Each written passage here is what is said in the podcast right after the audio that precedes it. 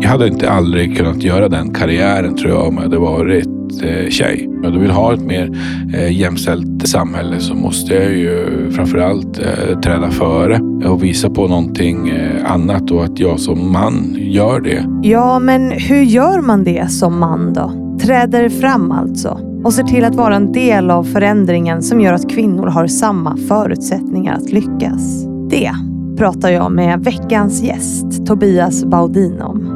Det är ett samtal om att lära sig se hur samhällets strukturer begränsar kvinnor och att som man försöka vara en del av en förändring som förflyttar dem.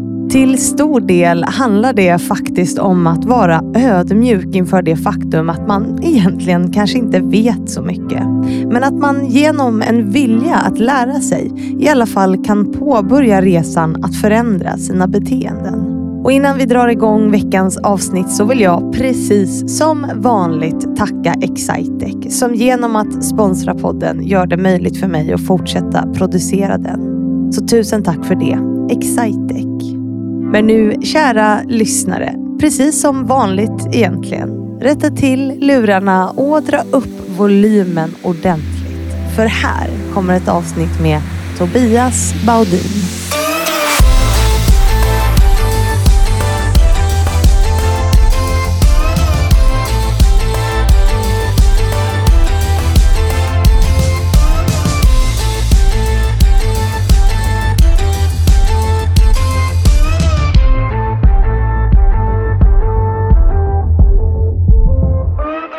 Och det ser ut som att ljudet funkar faktiskt. Mm. Du kan få prata lite mer bara och säga typ vad du åt till frukost. Ja, den klassiska frågan. Jag åt, eh, drack en tetrapack kvarg och sen eh, käkade jag en ost och salami-macka.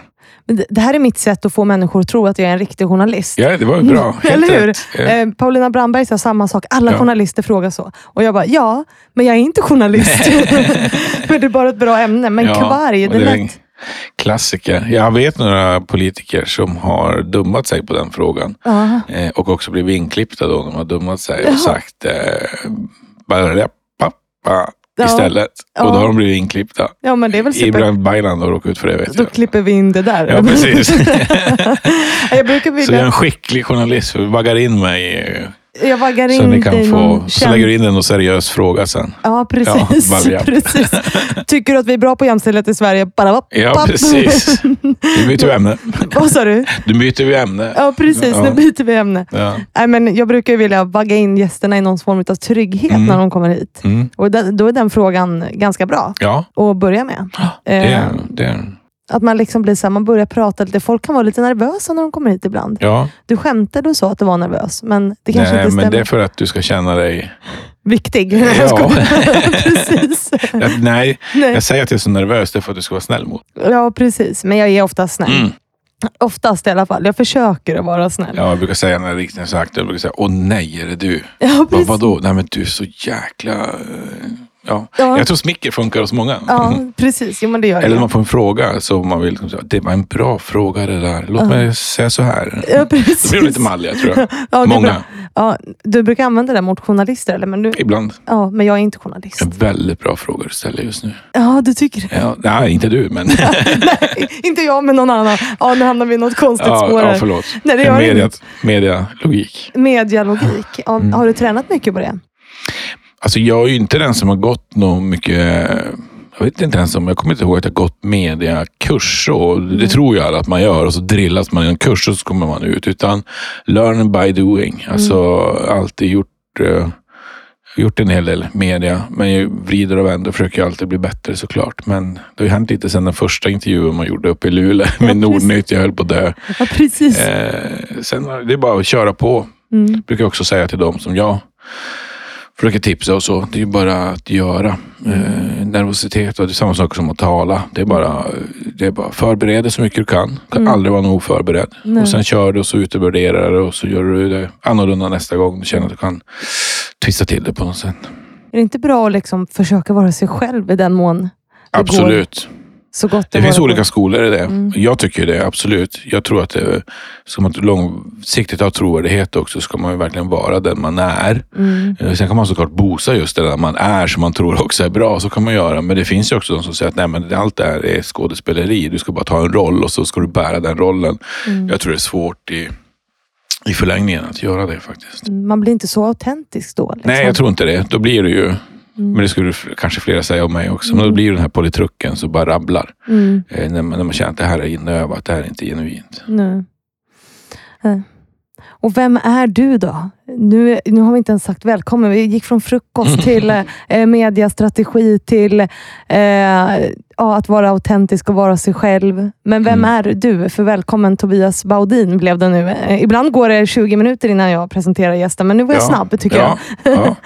Vem är du? Nej, men vem jag är? Jösses, jag är ju min, jag är ju född och uppvuxen uppe i Luleå i, i Norrbotten. Mm. Där eh, ja, bodde jag gick eh, elutbildning efter grundskolan. Mm. Tvåårig elutbildning då, var yrkesgymnasium var ju det då.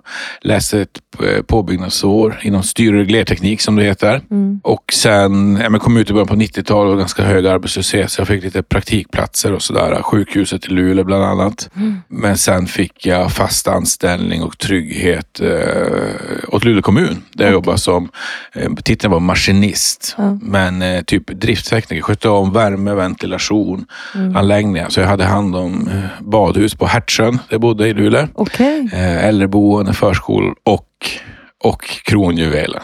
Alltså ishallen Ja. i Luleå. Ja, det är väldigt Eh, som heter. Delfinen då, Ja. där Luleå Hockey spelar. Ja. Eh, en fantastisk eh, förening Mm. eh, och jag har en riktig hockeypassion. Det har jag fortfarande. Mm. Även om jag själv inte har spelat hockey, men, men jag tycker det är jättekul.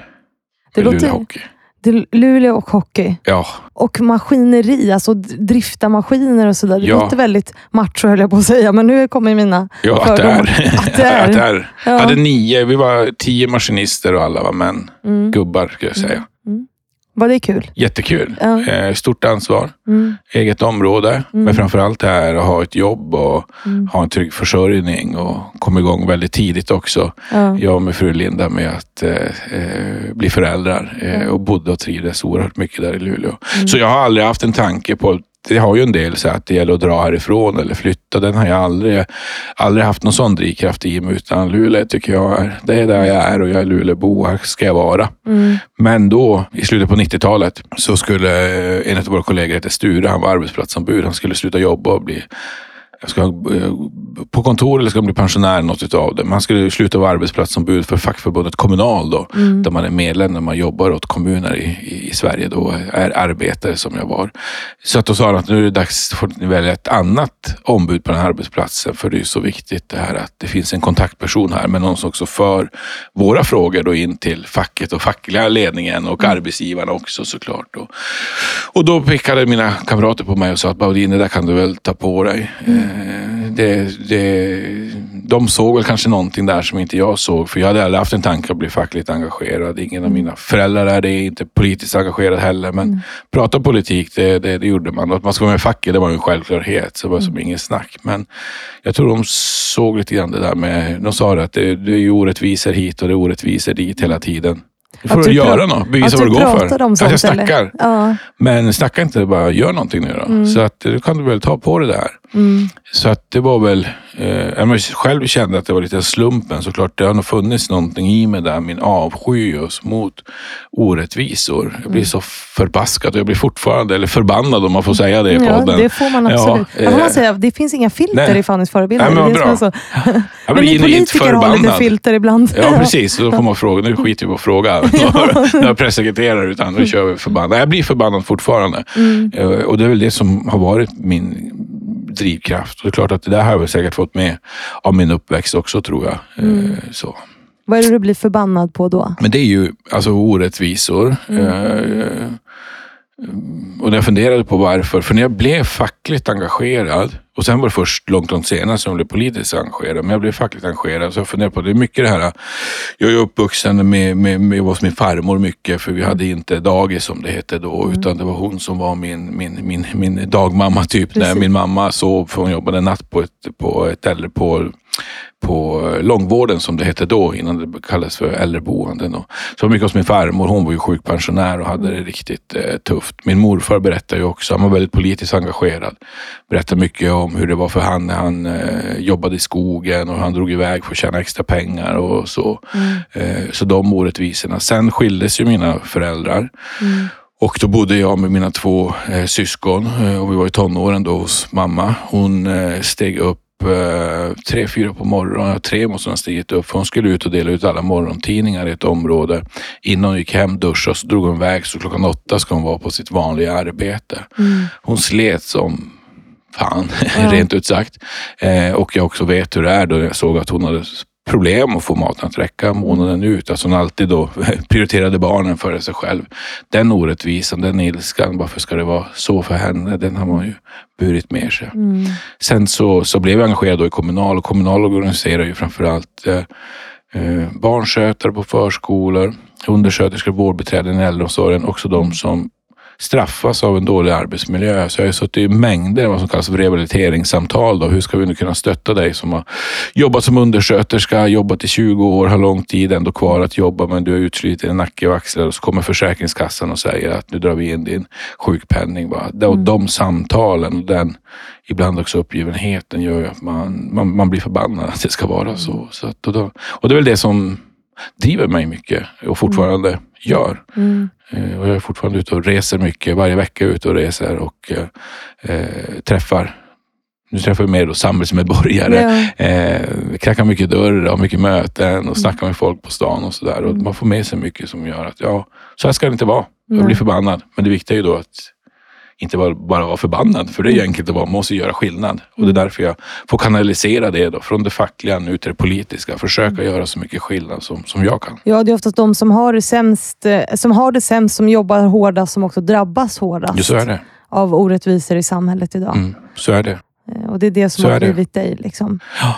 Nej, men vi, vi, I det sättet så lever vi i ett ojämställt samhälle. Att kvinnor, mm. även om Ja, ibland tvekar jag, men det har, det har ju blivit bättre mm. Eh, med jämställdheten. Men det är fortfarande väldigt ojämställt eller patriarkalt samhälle som vi lever i. Men det finns ju också ett klassamhälle och då brukar jag säga, är det då är du kvinna och du är arbetarklass och skulle dessutom vara född i något eh, annat land, då har du det extra, extra tufft. Då är du mm. mest utsatt och så ser det faktiskt mm. ut eh, fortfarande. Mm. Även om inte jag pratar så mycket om klasskamp och de sakerna, så, så, finns den ju där och det är så påtagligt. Ja, men och det blir ju det och det där blir också inom liksom, feminismen och jämställdheten en diskussion ganska ofta. det vill säga att vi som är vita kvinnor, vi kan ju se patriarkatet och vi drabbas av det. Sen finns det ju ett lager till på kvinnor som är utrikesfödda. Som liksom, ju, om vi pratar om lika löner så kanske de pratar om så att ens få komma på en arbetsintervju eller att ens få ett jobb. Liksom. Det finns ju jättestora skillnader där. Och Jag tänker så här, hur kan vi och, och alla generellt synliggöra det mer? Alltså, kan mm. de frågorna bli bättre tror du? Nej, men bara bekräfta och hålla med så är det ju. Har du ju mm. ett efternamn också som inte klingar som ett Svensson-namn så är det mm. tuffare också. För mm. att vi, vi, har en tendens att både anställa och välja och så de som man känner sig, det här är en person som liknar mig. Då blir man bekväm och så ger man den. Det behöver inte vara illa ment eh, eh, heller utan det blir en naturlig del att man gör det. Mm. Så det finns ju olika sätt att, att, eh, att uh, göra det. När man är arbetsgivare kan man ju ha, ta in anställningsvillkoren och inte ha namnen med till exempel för att verkligen gå på uh, vilken erfarenhet har den här personen, vilka, vilken kompetens finns där och så. Mm.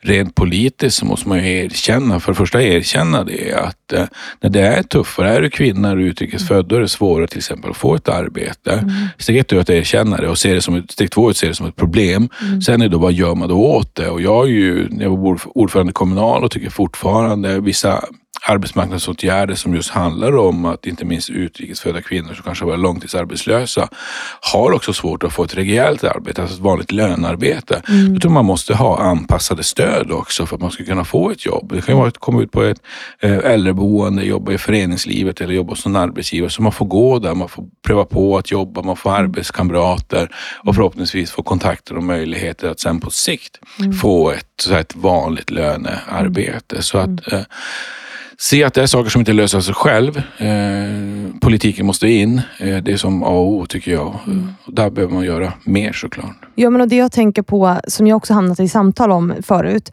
Det, jag till exempel pratar ju väldigt mycket om jämställdhet. Det är ju det mm. jag ja. pratar om. Och det är ju jämställdhet mellan könen.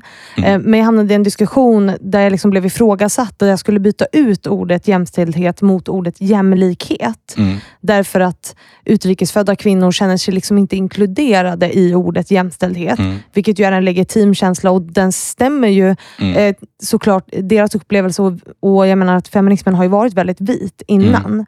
Men jag tänker så här, att lösningen kanske är att inkludera fler kvinnor i ordet jämställdhet, förstår du? Så att de mm. inte blir känner sig exkluderade och inte blir det heller. Mm. Vad, eller vad tänker du? Alltså hur får vi då utrikesfödda ja. kvinnor att känna sig ja. inkluderade i den frågan? Vad tror du? Nej, men jag, för det första så måste jag säga att jag håller med dig i det. För att jämlikhet är ju alla människors lika värde mm. oavsett. Jag menar, eh, religion är ju en sak som, som kanske pratas för, för lite om. Det finns ju också en sån ojämlikhet beroende på vilken gud och vilken tro, tro man har. Mm. Eh, och så jämlikhet är ju mycket bredare. Jämställdhet för mig, det handlar ju just om att alla kvinnor är lika mycket värda. Mm. Eh, eller ja, kvinnor och män är lika mycket värda. Mm. Eh, men, men, det är klart att är du utrikesfödd kvinna så har du ett ännu längre steg. Så är mm. det ju.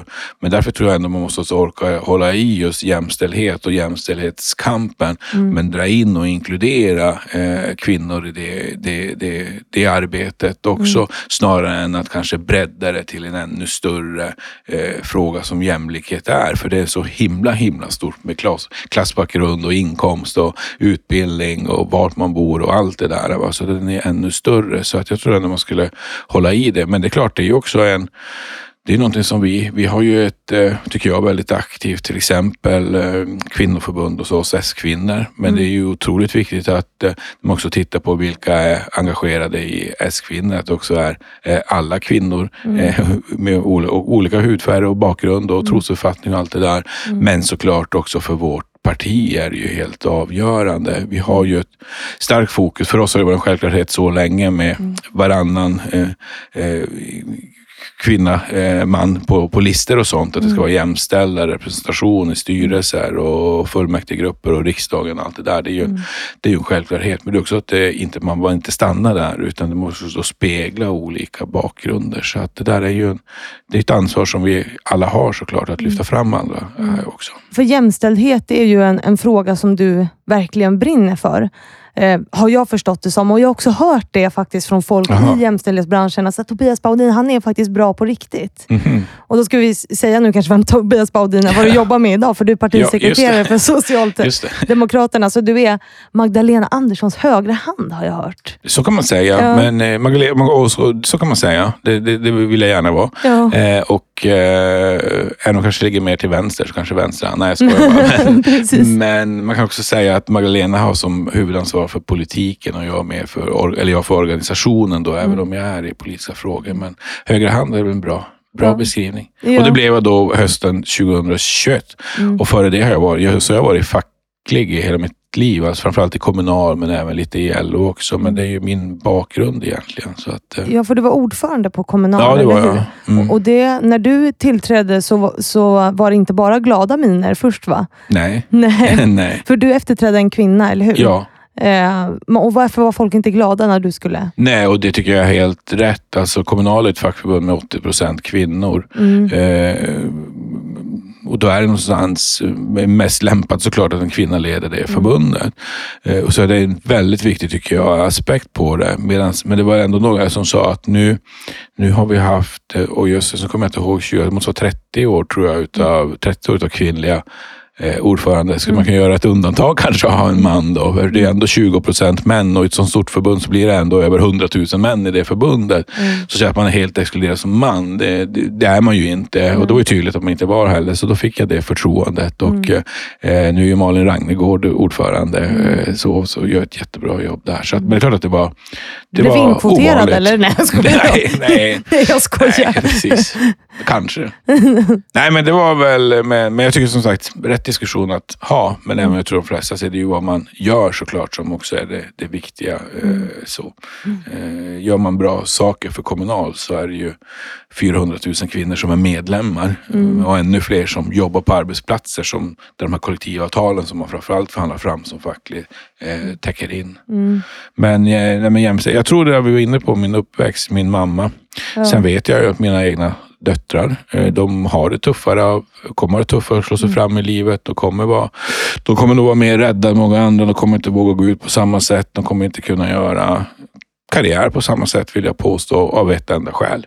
Det är att eh, jag har två döttrar just som är födda till kvinnor och då är det tuffare. Och det är för jävligt. Så ska det inte vara. Nej. Och det är det som framförallt driver mig. Mm. För du, ditt tal när du blev liksom ordförande för Kommunal, det handlade ju till väldigt stor del om jämställdhet, eller hur? Ja. Och där berättar du historien om din farmor som du var inne på lite Mm. tidigare. Eh, men då gick du lite mer in på, tror jag, lite så här, vad, vad det var som drabbade din farmor och din mamma som gjorde dig så arg. Kan du Mm. utveckla det? Lite mer, eller som liksom gjorde dig så här passionerad för, för jämställdhet? Men min mamma är väl den som har drivit mig mest, eh, hennes liv så att säga. Mm. Eh, Hon blev ju sjukpensionär. Mm. Eh, Försäkringskassan började tjorva som hon uttryckte det. Så hon fick en, en, Mm. ja, hon fick en lungsjukdom, idiopatisk lungfibros, väldigt ovanlig. Så man sakta så bara drar lungorna ihop sig sen ju- slutar hjärtat slå. Så hon dog när hon var 67 år och det är ju ingen ålder överhuvudtaget. Men men hon försökte hålla igång, försökte jobba. Hon älskar ju såklart att jobba och göra rätt för sig, men det blev svårare och svårare. Och sen blev det att hon fick då från, från Försäkringskassan och eh, så började de ifrågasätta läkarintyg och allt det där. Och då valde hon istället att bli förtidspensionär, som tyvärr väldigt många, inte minst arbetarkvinnor, gör. Mm. De börjar ta ut pension istället och så tar man ut mycket av tjänstepensionen tidigt och sen blir det kvar bara den allmänna pensionen och då blir det väldigt, väldigt fattigt för att vara helt eh, eh, ärlig. Va? Så att, eh, någonstans var det där tacken för, för hennes eh, liv så att säga. Men sen för att vara, vara öppen jag är också uppväxt såklart eh, i ett eh, ojämställt eh, samhälle på alla dess sätt. Mm. Jag menar, var viktigt för mig och min pappa att man, äh, morsan eh, såg till att maten var färdig i halvleken på Tips Extra på lördagar så att vi inte missade någonting av fotbollen. Hon har absolut tagit merparten av allt hemarbete som, som, som finns. Men också, jag menar Luleå är en arbetarstad, jag är arbetare. Eh, jag tog ju inte mer än egentligen den lagstadgade föräldraförsäkringen. Mm. Eh, re- reagerade inte. Det var inget konstigt, för alla mina kompisar och alla jag umgicks med i vårt bostadsområde här som gjorde exakt samma sak. Så det var helt naturligt. Mm. Och det är därför som också, vill man göra någon skillnad så måste man bryta de här normerna Mm. eh, och träda före. Eh, och det är klart att jag ångrar det idag, men det är ju ingenting som hjälper att sitta och ångra saker. Utan man får försöka prata om det och göra bättre framåt så att säga. Så att, eh, så att det har varit, eh, ja, gubbarna jobbar på järnverket och kvinnorna jobbar i offentlig sektor i släkten och så. Så det är väldigt eh, strikta könsnormer också. Så min uppväxt var det inte. Här mitt i podden kommer ett litet reklaminslag. Förra året så arrangerade jag ju Fannys förebilder gala version till förmån för Unison som ju jobbar för ett jämställt samhälle fritt från våld. Och jag kan ge er den otroligt glada nyheten att den här galan ska ju såklart upprepas även i år och alla biljettintäkter går till Unison även i år. Ni kommer få se ett invigningstal av våran statsminister. Ni kommer få njuta av musik från Tensta Gospel Choir. Elin Ribier ska dela sin historia av att överleva en våldsam relation och Sinat Pirisade ska köra lite stand-up. Självklart så kommer vi också avrunda med lite bubbel och mingel och härligt häng. Så jag tänker så här. Köp era biljetter idag. Väldigt, väldigt gärna. Genom att göra det så bidrar du till en viktig fråga som ju är mäns våld mot kvinnor och det är fortfarande ett av våra största samhällsproblem. Var tredje vecka så mördas en kvinna av en man som hon har eller har haft en relation med. Och var fjärde ung tjej uppger att hon blivit utsatt för sexualbrott bara det senaste året. Så det här är en viktig fråga och de här pengarna gör skillnad. Så köp din biljett idag. Jag länkar via beskrivningen på det här avsnittet. Nu fortsatt trevlig lyssning till er. Du pratar om dina döttrar eh, och det där kan vissa bli arga på, att, så här, att få döttrar är ett feministiskt uppvaknande för många män. Eh, Jag tycker att det är, bra. Alltså, så alla feministiska uppvaknanden är väl bra på något Ja. sätt. Verkligen. Eh, Och det ser vi ju, alltså, nu vet inte jag hur gamla dina döttrar är, men man ser ju att självskadebeteendet ökar bland eh, unga tjejer. Det var väl en, jag tror för tjejer som är 12 år så var det år Oj. 2022 80 procent tror jag i ökning. Jag ska inte ta gift på det, men jag skriver om det här i min bok. Att det, Mm. liksom, det ökar ju. Mm. Och mycket av det hänger ju ihop med de här kraven som finns på tjejer. Alltså vi ska alltid vara dubbelt så bra, eh, duktiga flickor, vi ska Mm. sköta oss i skolan, vi ska, och sen går det ändå åt helvete någonstans längs vägen. Mm. Liksom. Och att tjejer har vad man kallar det för en så prestationsbaserad självkänsla. Mm. Alltså att vi bedömer oss själva utifrån vad vi presterar hela tiden.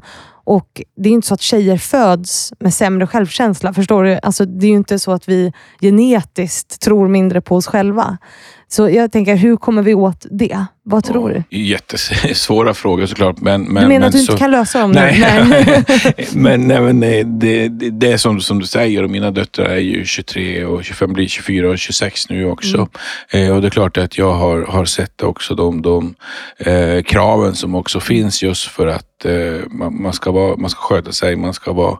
Och jag menar det där, även om det sker mycket där också, börjar ju på, redan på, på förskolan också. Att det menar, tillåts mer att eh, killar bråkar, det är naturligt, men så ska inte tjejer göra. Så hela, redan där så byg, börjar man ju att, eh, att eh, bygga de här eh, normerna eh, också just på hur man ska vara. Men sen, eh, ja, det är ju så här om jag ska vara riktigt ärlig i den här podden. Det får det vara. Det gillar vi. jag tror inte där jag hade varit idag. Eh, Jag vet att det är för att jag blev ordförande i Kommunal och alltid har gjort en facklig så här, karriär, om man får använda det ordet. Mm. Jag hade inte aldrig kunnat göra den karriären tror jag om jag hade varit eh, tjej. Mm. För det gick ganska fort för mig. Alltså från eh, när jag var, var 28 år kom jag in i Kommunals förbundsstyrelse. 2010 kom jag in i Kommunals förbundsledning. Första någonsin utanför så säga, Stockholm och Stockholmskontoret. Och då om man ska göra den där resan.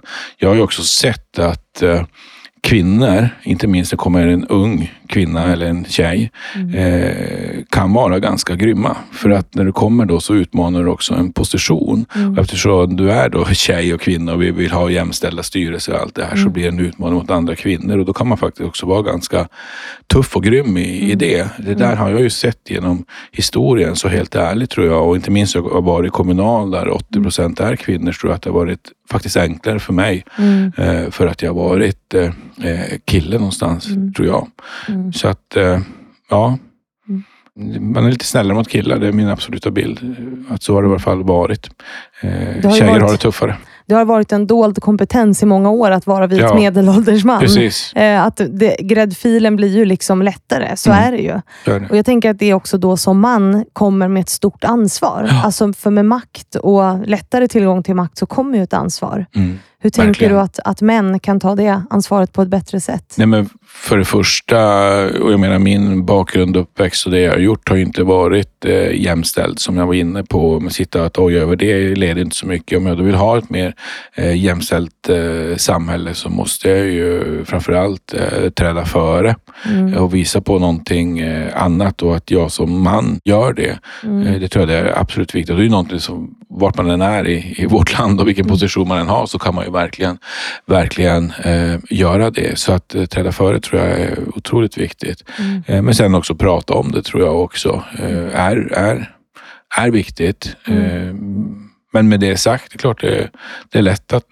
landa in i de här normerna och hur man Mm. ska vara bara för att man är kille. Man ska ju vara där man själv känner och den man vill vara, inte vad som är mer manligt eller mer maskulint och så. Mm. Så att eh, våga vara, vara det själv också tror jag. Och sen såklart att brukar tänka på att det jag ändå ska göra på min tid här i jorden, det är att försöka göra det så att det ändå blir, blir bättre. Att jag gör, jag i alla fall känner att jag har gjort försökt göra någonting för att, för att samhället ska bli bättre när jag, när jag, när jag kastar in handduken så att säga. Så att, och det kan ju också vara en, tänka på vad, vad har jag gjort då för att bidra till ett bättre samhälle, en bättre klimat.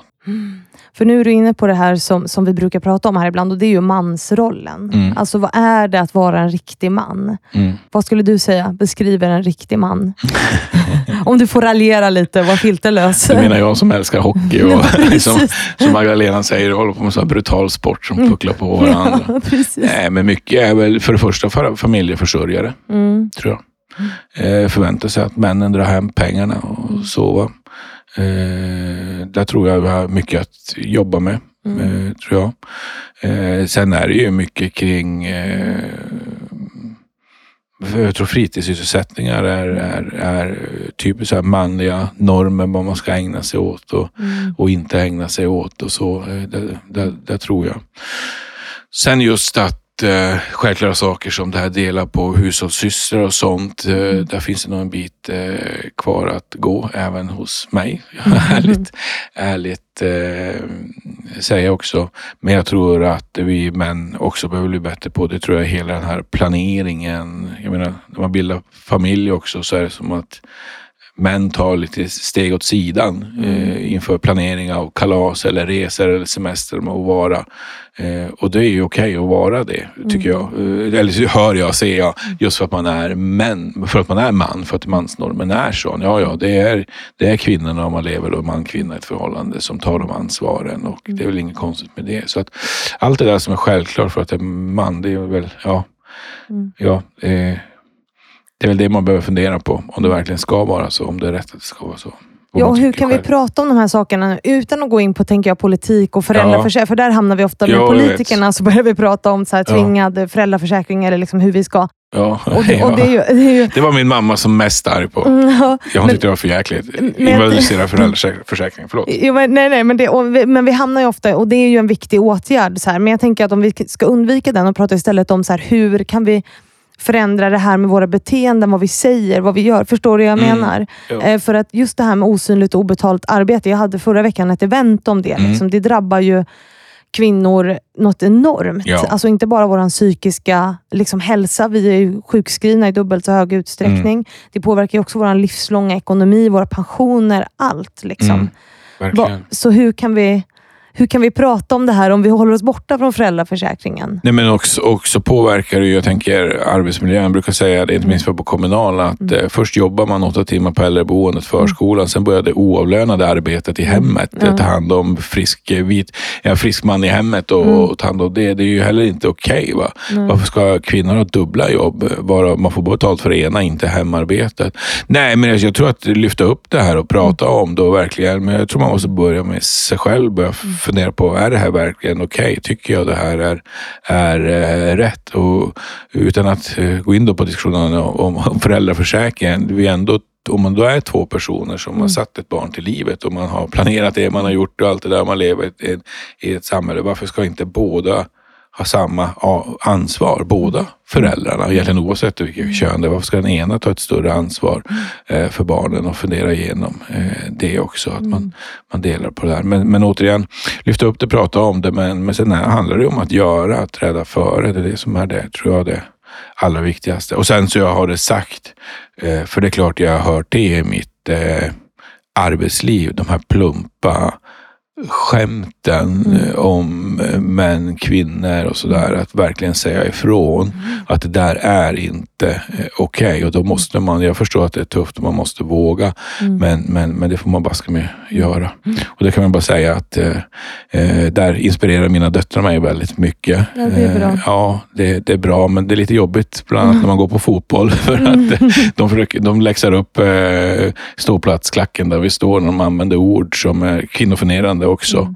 Så att då blir jag så här, oh shit, nej, inte här och nu. Men då blir jag så stolt över dem att de vågar. Och det är oftast då eh, ganska unga då, men vita män i varje fall, som, som står och gapar eh, fula ord. Och då vänder de sig om och säger till. Och då brukar de spänna ögonen i dem och så säger de bete er. Och då brukar de faktiskt sluta och då blir jag jäkligt stolt. Och där hjälper mina döttrar mig att bli en bättre människa också och få nya insikter. Och tänka kanske, ville du att dina döttrar skulle bli utsatta för det? Nej men exakt. Nej, men eh, alltså att, eh, att de säger ifrån när man använder ord som inte hör hemma i ett modernt samhälle och så. Det är ju helt eh, fantastiskt. Så det inspirerar mig också säga ifrån mer. Och Jag tänker också det här att, att män ska ta ansvar, som du säger. Som ju faktiskt är, de har ju hälften av ansvaret för sina Ja. barn. Det handlar ju också om att man faktiskt ska bygga en relation till sina barn. Mm, verkligen. Hur, hur gör du det? Alltså jag tänker att om du nu Mm. har, mi- du har erkänner att du har missat ganska Mm, mycket av mm, dina mm, barns, inte kanske av dina barns uppväxt, men det här ansvaret att inte göra det. Har det påverkat din relation till dina barn? Alltså jag, har- jag, det är lustigt att du säger. Nu blir jag väldigt självutnämnande här. Men eh, vi pratade om det här för inte så länge sedan. Jag har gått med en sån där känsla att jag lite grann har försummat mina barn. Men de sa till mig, men jösses pappa, du var ju hemma hela tiden och vi lekte och vi gjorde ju saker och det var resor och allt det där. Så att, eh, ja, de säger det i alla fall till mig. Och de säger det för att vara snäll inte, det vet jag inte. Men framförallt att hålla den här kontakten, att eh, ringa, höra av sig.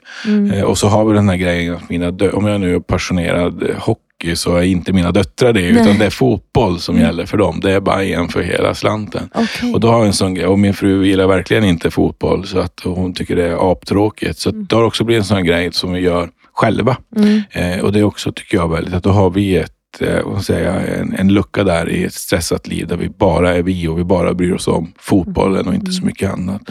Eh, så mycket är väl det. Men sen tror jag det viktiga är det här att man ska tänka på att bara höra av sig och ringa och, Mm. och ha, ha kontakt med varandra och umgås och, och vara. Det, det är så. Ungefär så. Ja, och det här är ju en del av mansrollen, det vi har varit inne på, att ta ansvar för barnen och liksom hemmet och så vidare. En annan del av mansrollen som beskrivs är ju också det här att inte visa eller prata om känslor. Mm. Att man ska vara jävligt tuff. Liksom. Ja. Ehm, och Det där drabbar ju, vilket jag tycker är viktigt att prata om, det drabbar ju män i väldigt Mm. hög utsträckning. Alltså att män i högre utsträckning begår självmord, ja. överrepresenterade i våldsbrott.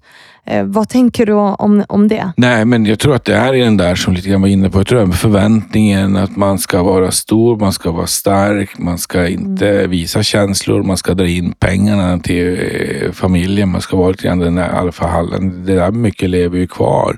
I varje fall tror man att förväntningarna är så på, på omvärlden. Och att just eh, prata med varandra som män eller prata med någon annan.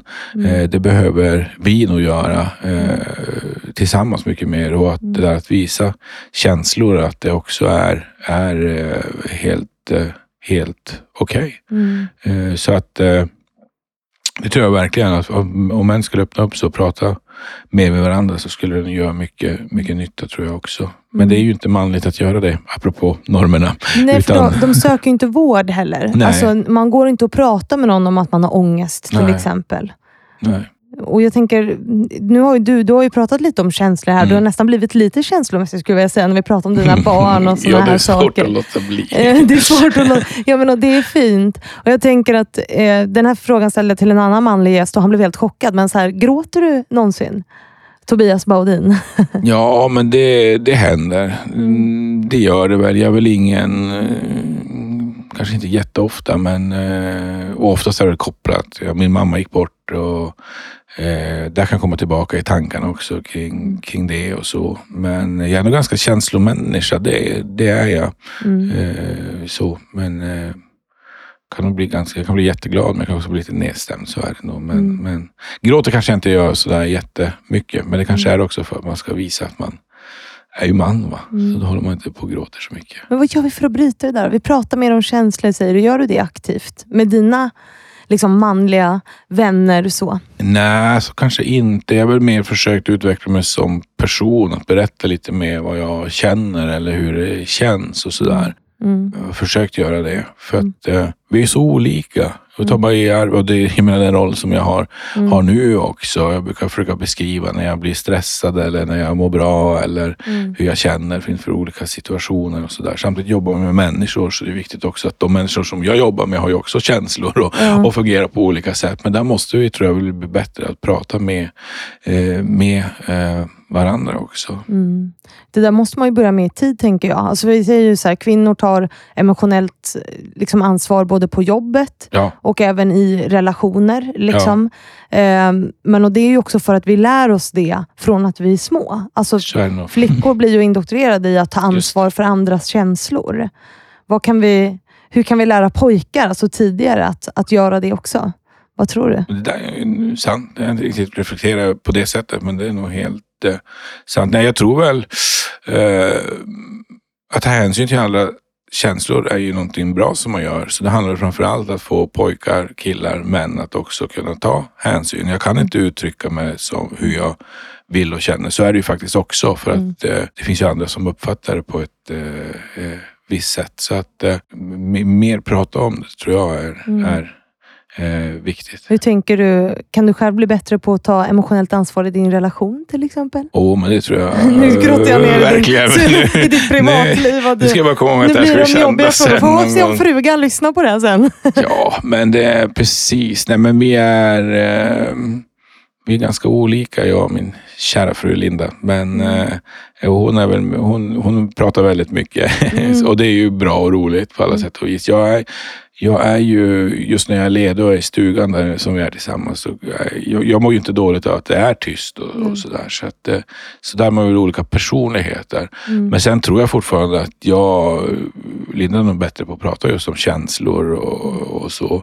Och jag får, får fråga henne när jag kommer hem om jag är rätt. Men jag tror att jag har blivit bättre. Mm. Men jag är inte bra. Så är det. Och jag tror att man ska se det. Eh, Så när man tar steg emot att det ändå går åt rätt håll, då är det bra. Mm. Men jag menar, vi är, det, det vet jag, vi är inte fullt ut jämställda i vårt familjeliv heller. Mm. Linda eh, tar betydligt mer för, för städningen och, och det där. Mm. Men jag har blivit bättre i varje fall, så går det Mm. åt eh, rätt håll och jag tror så man ska, Mm. ska ändå se det. För kan inte påverka hur det har varit och sen tror jag inte det går över en natt. Men, men eh, ja, jobba mot mer, mer, mer jämställdhet. Så länge vi går i rätt riktning, eh, då är vi på rätt väg. Det känns som att du jobbar en del med det här med självinsikt. Ja, Ja. Ja. hur, men, och, men hur gör du det? För det tror jag är enormt. Det är ju viktigt för alla. Men jag tänker kopplat till jämställdhet och vara man. Liksom, att man jobbar med de frågorna. mm. Hur, hur gör du det?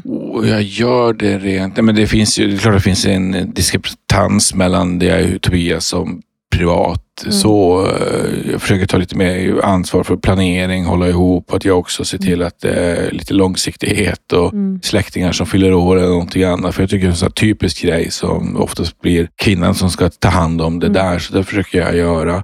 Eh, Men sen inte, för mig, eh, jag är nog inne på massa outa massa, massa, massa saker i den här podden. Så jag, jag kan väl säga så här nu mm, är jag ju högt upp i det socialdemokratiska partiet. Eh, har ett fantastiskt privilegierat eh, liv Mm. på många olika sätt. Träffar fantastiska eh, människor högt uppsatta. Det har alltid också funnits en inbyggd rädsla och finns. Att man ska tappa fotfäste och glömma bort vem man är till för.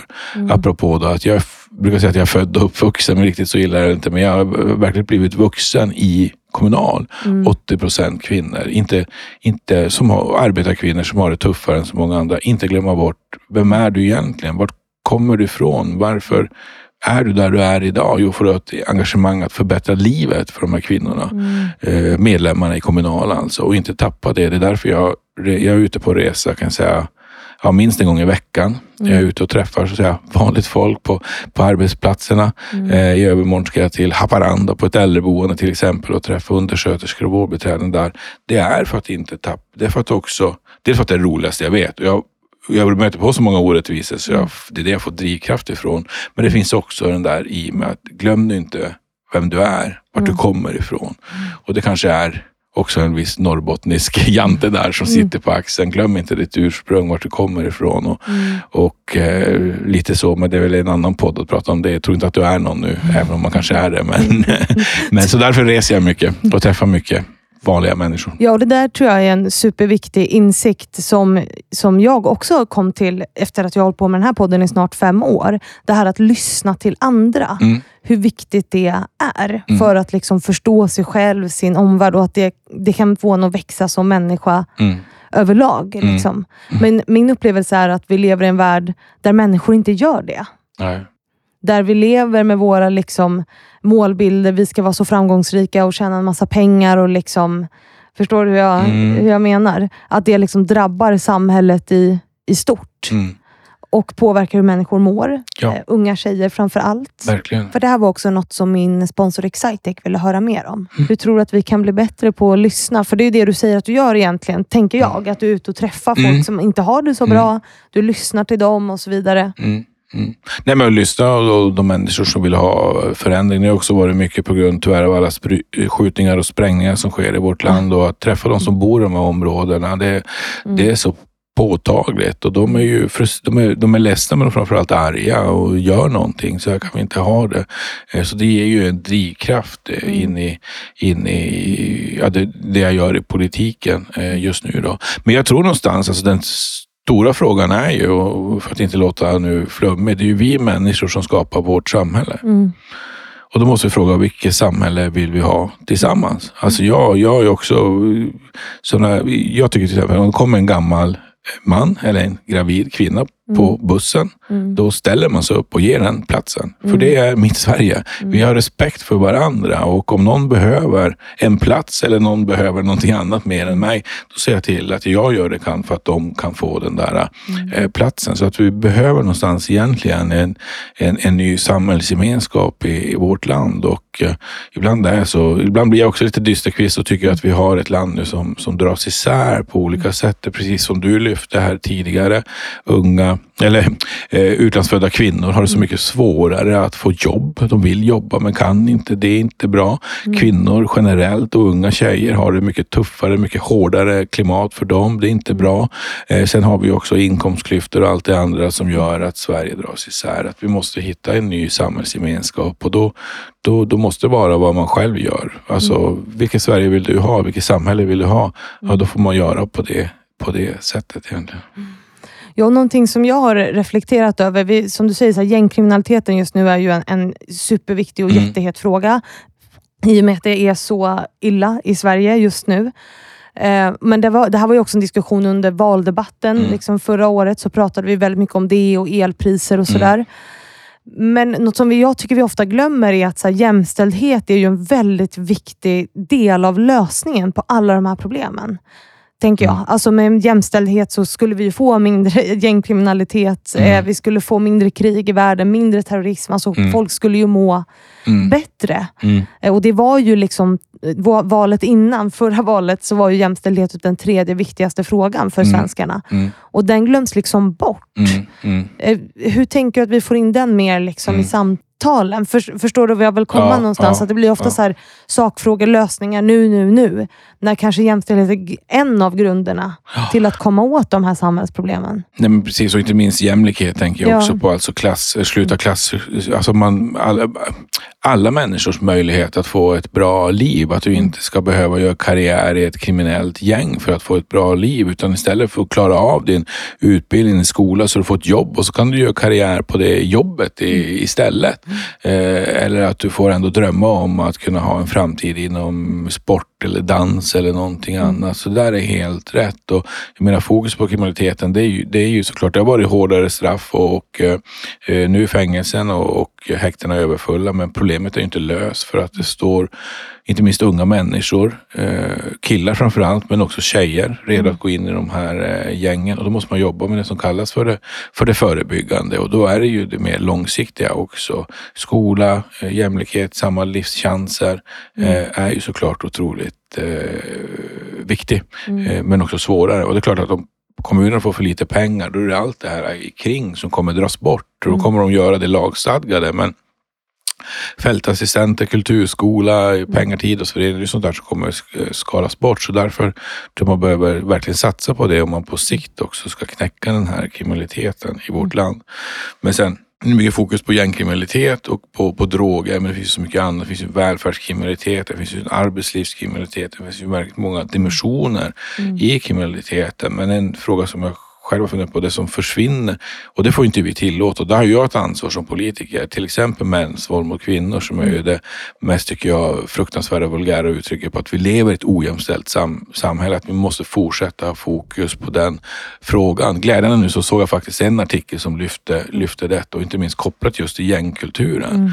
Mm. Eh, för där är det också tyvärr väldigt vanligt att eh, tjejer åker väldigt illa, illa ut. Mm. Och, och det är väl det att orka hålla i alla frågor det nu, väldigt mycket fokus just på, på droger och gängkriminaliteten Mm. så, så finns det många kriminaliteter i vårt land och vi, vi politiskt måste orka ha fokus på, på allihopa. Ja, för det där blir ju också en effekt av ojämställdheten som du säger. Alltså mäns våld mot kvinnor är ju den yttersta effekten Ja. av ett ojämställt samhälle. Ja. Och En annan effekt är ju att liksom mäns våld mot män får mycket mer uppmärksamhet ofta. Fastän liksom var tredje kvinna mördas en kvinna av en man som hon har eller har haft en relation med. Mm. Och det där, det där vet jag liksom att Unison kämpar ju med att fortsätta driva den frågan, för den liksom försvinner i allt Ja. annat. Ja. Hur behåller vi fokus på de frågorna? Nej, vi måste fortsätta lyfta upp det och vi har Mm. ett politiskt ansvar. Eh, precis så där är det när det är mycket fokus nu i media på andra, andra sätt också Mm. på, på den fruktansvärda gängkriminaliteten och drog, droghandeln och det. Så måste man också ha fokus på, på, på den andra delen. För det där är väl, det där är ju precis som du säger, det, där, det är det mest brutala, vidriga uttrycket på att vi lever just i det patriarkala samhället, mäns våld mot kvinnor och att det pågår, att det är så pass eh, brett som, som, som det är. Eh, Så att eh, vi måste ju såklart göra vårt, men f- man måste också hålla i det och lyfta upp det. Eh, För att det här är ingenting som, som, som vänds eh, långsiktigt, den, den utvecklingen. Och som sagt, de här gängmiljöerna är det nog säkerligen väldigt ruggigt för, för, för kvinnor också. Ja, alltså var fjärde ung tjej uppger ju att de har blivit utsatta för någon form av sexuellt övergrepp bara senaste året. Mm. Ja, det är Det- ju galet. Det är ju ett jätteproblem. Ja. ja, det är helt galet. Och det är ju, det hade ju inte varit något problem om män inte var som de är. Nej. Nej, det är ju Och- man, det är männens problem. Det är egentligen Ja. inte kvinnornas problem, utan det är vi män. Och det Inte kan- alla män. Inte alla män, så är det. Men, men, eh, och de män som gör på det här sättet och män som inte säger ifrån Mm. Har ju också ett ansvar. De kommer, apropå det jag var inne på innan, och plumpt skämt om, Mm. om någonting va? Eh, sådär som, som går i den riktningen att vi inte är lika mycket värda för att man är kvinna. Mm. Då, då ska, har vi också skyldighet att, eh, att säga ifrån också. Och Det är ett sätt att göra jämställdhet, tänker jag. Att våga Ja. säga ifrån. Ja. Eh, och Det blir ju ofta, nu börjar vi få ont om tid, men jag vill avrunda med en fråga Mm. till dig. Eh, för ofta så blir ju jämställdhet en PK-fråga, alltså en politiskt korrekt fråga. Men som vi använder inom politiken, men också inom näringslivet. Vi säger så här, ja men det är viktigt och vi har en jämställdhetsplan. Och så här, men vad hjälper det liksom, i Mm. långa loppet? I slutändan handlar det ju liksom om vad vi, vad vi gör Mm. mer än vad vi säger. Så hur tänker du att vi kan liksom göra jämställdhet bättre? Gemene man, inte bara politik utan överlag. Nej, men jag tror det första ändå måste inse att det är olika förutsättningar för män och kvinnor. Mm. Ett, alltså, så är det. Mm. Eh, håll- håll- Säger man att det inte är så, då, då är det svårt. va? Då kommer vi inte vidare. Två är ju någonstans att känna att ja, men, men eh, det här vill jag göra någonting åt. Mm. Jag tycker inte det ska vara så här. Alltså, den insikten, ett, ett engagemang som man får där. Eh, och sen då också att ta steget fullt ut och göra någonting. Då. Och det vara allt från små saker i sin familj eh, till din eh, arbetsplats eller till att engagera sig i någon organisation. Man får gärna engagera sig i ett politiskt parti, tänker jag. Jag gärna Socialdemokraterna, Ja, men det är av rent egoistiska skäl. Men, men också ta ett engagemang och sen göra någonting. Driv då någonting också så att det blir en, en skillnad. För du får inte bara stanna vid en insikt i engagemang, utan du måste ta steget fullt ut och göra skillnad. Eh, Om alla gör skillnad så kommer det ske stora förändringar. Men om ingen gör någonting så kommer det inte hända något. Eller tvärtom. Om ingen gör någonting så kommer vi backa in i framtiden och få mer ojämställdhet. Det är jag helt övertygad om. Om vi inte, om vi inte börjar, ligger ju, på. vi börjar ju komma dit. Ja. Alltså, Sverige har ju blivit soffpotatisar som lutar sig tillbaka Ja. och säger så här, vi är ett av de mest jämställda länderna i, i världen. Och Det stämmer ju inte Nej. längre. Det är inte sant. Precis. Och Jag tänker så här, att de som vi, alltså kvinnor, vi för ju våran kamp, men vi behöver ju männen. Alltså Mm. så är, om man tittar på historien så är det ju eh, vi fick rösträtt i Sverige. Ja, men det var ju för att männen som har makten till slut, vi kämpade för den, Ja. men sen röstade ju männen med makten igenom det. Mm. Så vi behöver ju er Mm. för att vi liksom ska kunna bli jämställda. Ja. Och ändå så är det svårt. Ja.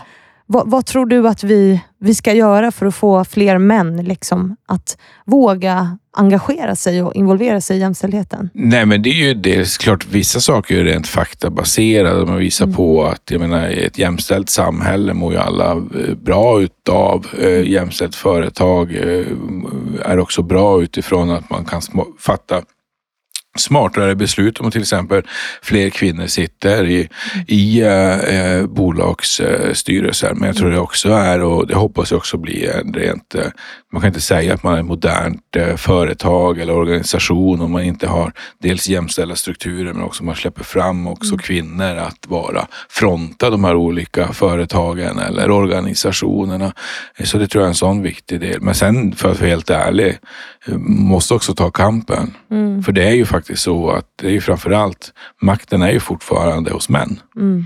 Jag pratade om hur, hur äldre kvinnor kommer mot unga mm. kvinnor. Mm. Kommer kvinnor som vill ta makt så utmanar man också väldigt manliga strukturer. Mm. Så man, behöver, man kommer också behöva ta eh, fighten tror jag och mm. driva på och lägga förslag och inte luta sig tillbaka. Och det är precis som du sa här att vi tappar ju jämställdhetsranking för att man lutar sig tillbaka. Mm.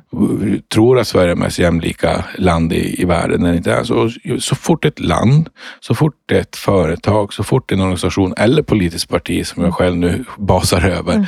lutar sig tillbaka, då börjar man tappa. Mm. Så är det. Man måste ligga i framkant, man måste vara framåtlutad, man måste alltid driva mot, eh, mot uh, förändring. Mm. Så att uh, vill man ha ett, ett mer jämställt Sverige, då, då måste man engagera sig och så mm. måste man driva på. 100 procent. Yes. Men du Tobias, då säger vi tusen tack för att du har varit här. Tack snälla, kul att vara här. Och tusen tack till alla er som lyssnat på veckans avsnitt. Jag hoppas ni får en bra vecka och så hörs vi ju på onsdag igen, precis som vanligt.